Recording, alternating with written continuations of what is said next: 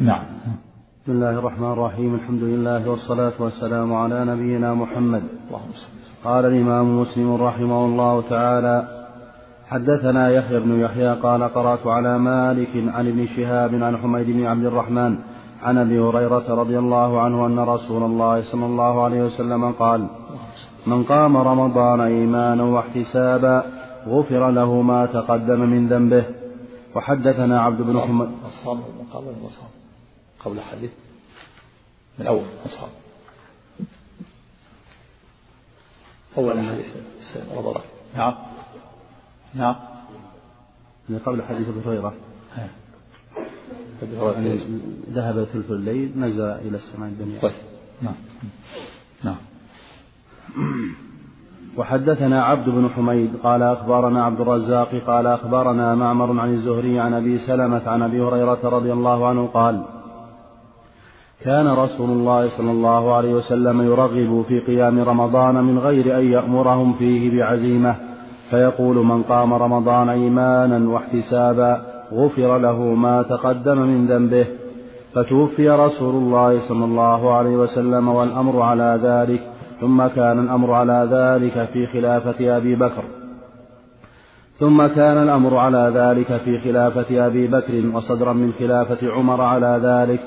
وحدثني زهير بن حرب قال حدثنا معاذ بن هشام قال حدثني أبي عن يحيى بن أبي كثير قال حدثنا أبو سلمة بن عبد الرحمن أن أبا هريرة رضي الله عنه حدثهم أن رسول الله صلى الله عليه وسلم قال من صام رمضان إيمانا واحتسابا غفر له ما تقدم من ذنبه ومن قام ليلة القدر إيمانا واحتسابا غفر ما تقدم غفر له ما تقدم من ذنبه.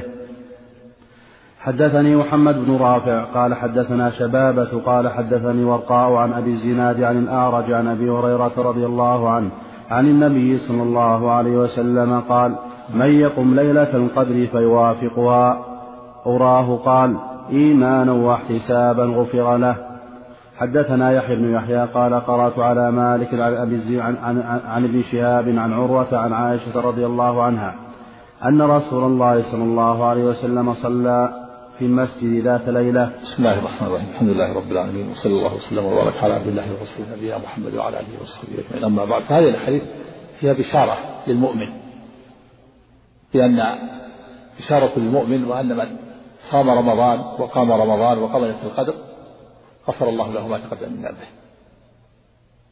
في هذه الأحاديث أن صيام رمضان من السبب مغفره الذنوب وقيام رمضان أيضا من السبب مغفره الذنوب وقيام ليلة القدر من من السبب مغفرة الذنوب.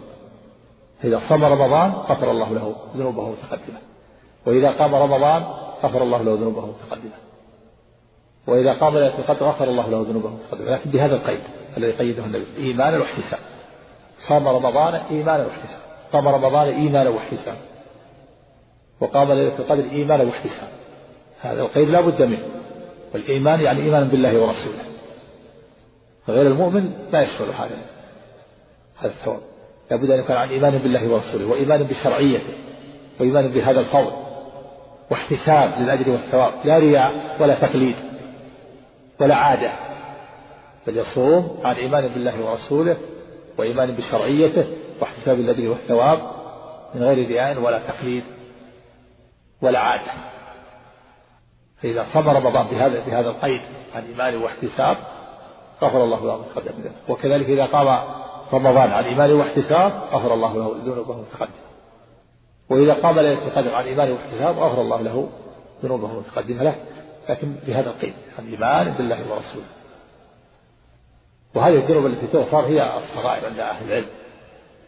لجمهور العلماء المراد بها الذنوب الصغائر. أما الكبائر لا بد لها من توبة. كبائر أصح ما قيل في تعريف الكبيرة هي كل ذنب سعي عليه بالنار أو اللعنة أو الغضب في الآخرة أو وجب فيه حد في الدنيا أو نفي عن صاحبه الإيمان أو برئ منه النبي صلى الله عليه وسلم وقال فيه ليس منا. هذه هي الكبيرة. مثل الزنا كبيرة في حد سعد عليه أيضا والربا تعامل بالربا كبيرة عقوق الوالدين كبيرة قطيعة الرحم كبيرة الغيبة كبيرة النميمة كبيرة العدوان على نفس الدماء كبيرة العدوان على نفس الأموال كبيرة العدوان على نفس الأعراض كبيرة. هذه الكبائر لا بد لها من توبة. يقول الله عز وجل في كتابه المبين إن تجتنبوا كبائر ما تنهون عنه نكفر عنكم سيئاتكم وندخلكم مدخلا كريما. فاشترط ربنا سبحانه وتعالى لتكفير الصغائر اجتناب الكبائر إن تجتنبوا كبائر ما تنهون عنه نكفر عنكم سيئاتكم يعني الصغائر. وقال عليه الصلاة والسلام في الحديث الذي رواه مسلم عن أبي هريرة رضي الله عنه الصلوات الخمس والجمعة إلى الجمعة. ورمضان إلى رمضان مكفرات لما بينهن إذا اجتنبت الكبائر. الصلاة الخمس يكفر الله بها الصغائر إذا اجتنبت الكبائر. ورمضان والجمعة يكفر الله بها الخطايا من الجمعة إلى الجمعة.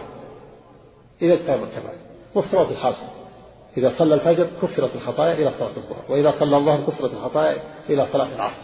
وإذا صلى العصر كفرت الخطايا إلى صلاة المغرب. وإذا صلى المغرب كفرت الخطايا إلى صلاة العشاء. وإذا صلى العشاء كفرت الخطايا إلى صلاة الفجر هذا إذا اجتنب الكبائر وأدى الفرائض. أما من لم يؤدي الفرائض ولم يجتنب الكبائر تبقى عليه الصغائر ولا حول ولا قوة إلا بالله. وإن كان يتابع على على عمله. نعم. نعم. على ظاهره يقول من يقام مع الإمام كتب الله له قيام ليلة. كان قام مع الإمام كتب الله له قيام ليلة. وإن قام وحده وصلى ما تيسر صلى جزءا من الليل كتب الله بقية الليل. نعم. بالنسبة للقيام قيام رمضان قيام غير رمضان. هذا هذا خاص برمضان هذا ثواب. قيام غير رمضان له له ثوابه الموعود. قال تعالى تتجافى جنوبهم عن المضاجع يدعون ربهم خوفا وطمعا ومما رزقناهم ينفقون فلا تعلم نفس ما أخفي لهم من قرة أعين. جزاء بما كانوا يعملون. قيام الليل في فضيلة لكن هذا فضل خاص في قيام رمضان. صيام رمضان قيام الليل من من أسباب حط الخطايا كما في الحديث الآخر. والسرقة تطفئ الخطيئة وصل كما يطفئ الماء النار وصلاة الرجل في جوف الليل. يعني يطفئ الخطيئة كما تطفئ الماء النار. قال سبحانه وتعالى إن المتقين كانوا قليلا في كانوا قليلا من الليل ما يهجعون وبالأسحار هم يستغفرون. هذا من صفات المؤمنين صفات المتقين. نعم. نعم. قال أحسن إليك. فتوفي رسول الله والأمر على ذلك. نعم. كمل الحديث اللي بعد. نعم. حدثنا يحيى بن يحيى قال قرأت على مالك عن, عن ابن شهاب عن عروة عن عائشة رضي الله عنها أن رسول الله صلى الله عليه وسلم صلى في المسجد ذات ليلة فصلى بصلاته ناس ثم صلى من القابلة فكثر الناس ثم اجتمعوا من الليلة الثالثة, أو الرابعة فلم يخرج إليهم رسول الله صلى الله عليه وسلم فلما أصبح قال قد رأيت الذي صنعتم فلم يمنعني من الخروج إليكم إلا أني خشيت أن تفرض عليكم. قال وذلك في رمضان. وحدثني حرملة بن يحيى. قال أخبرنا عبد الله بن وهب. قال أخبرني يونس.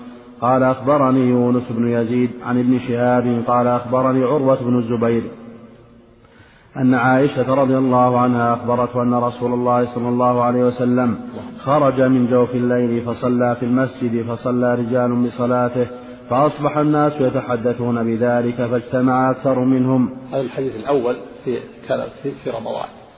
النبي صلى بهم ثلاث ليال متوالية. صلى في الليلة الأولى فصلى بصلاة ناس خرج إليه وتسامع الناس في صلاة النبي صلى الله عليه وسلم. ثم في الليلة الثانية كثروا. وفي الليلة الثالثة كثروا أيضا. ثم يخرج في الليلة الرابعة. وهذا من رأفته ورحمته عليه الصلاة والسلام بالمؤمنين. خشية أن تفرض عليهم قيام الليل فيعجزوا. ولهذا لما خرج عليه الصلاة والسلام خرج إليهم وأخبرهم لأنه ما منعه من الخروج في الليلة الرابعة والصلاة إلا خشية أن يفرض عليهم قيام الليل فيعجزوا عنه.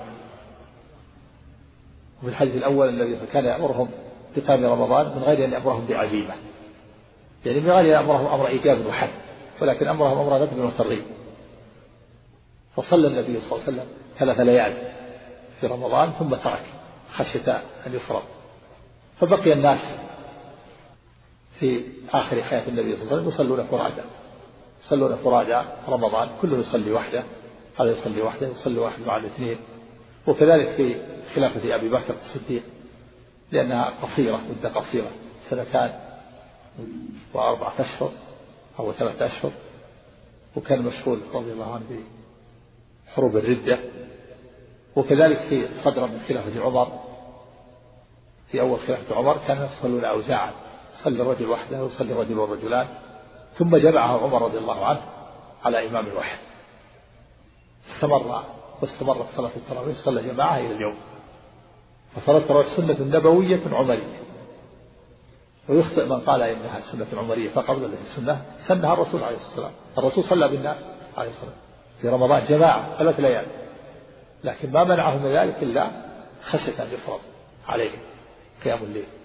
فلما كان في خلافة عمر زال الأمر الذي خشيه النبي صلى الله عليه وسلم. لما توفي النبي صلى الله عليه وسلم قطع الوحي. فلا فلا يخشى أن يفرض قيام الليل. فلهذا جمعه عمر رضي الله عنه على إمام واحد. فالتراويح سنة سنة نبوية وفعلها جماعة أفضل في المساجد أفضل صلاة التراويح وصلاة الاستسقاء وصلاة الكسوف. وهذه صلاة المسجد أفضل تشرع لها الجماعة وما عدا ذلك فالنوافل في البيت أفضل الفرائض من باب أولى كذلك المساجد. نعم. ما مضى. ما مضى من ذنبه. الذنوب التي مضت ما هو ليس المستقبل. لأن الذنوب اللي مضت من عمره نعم.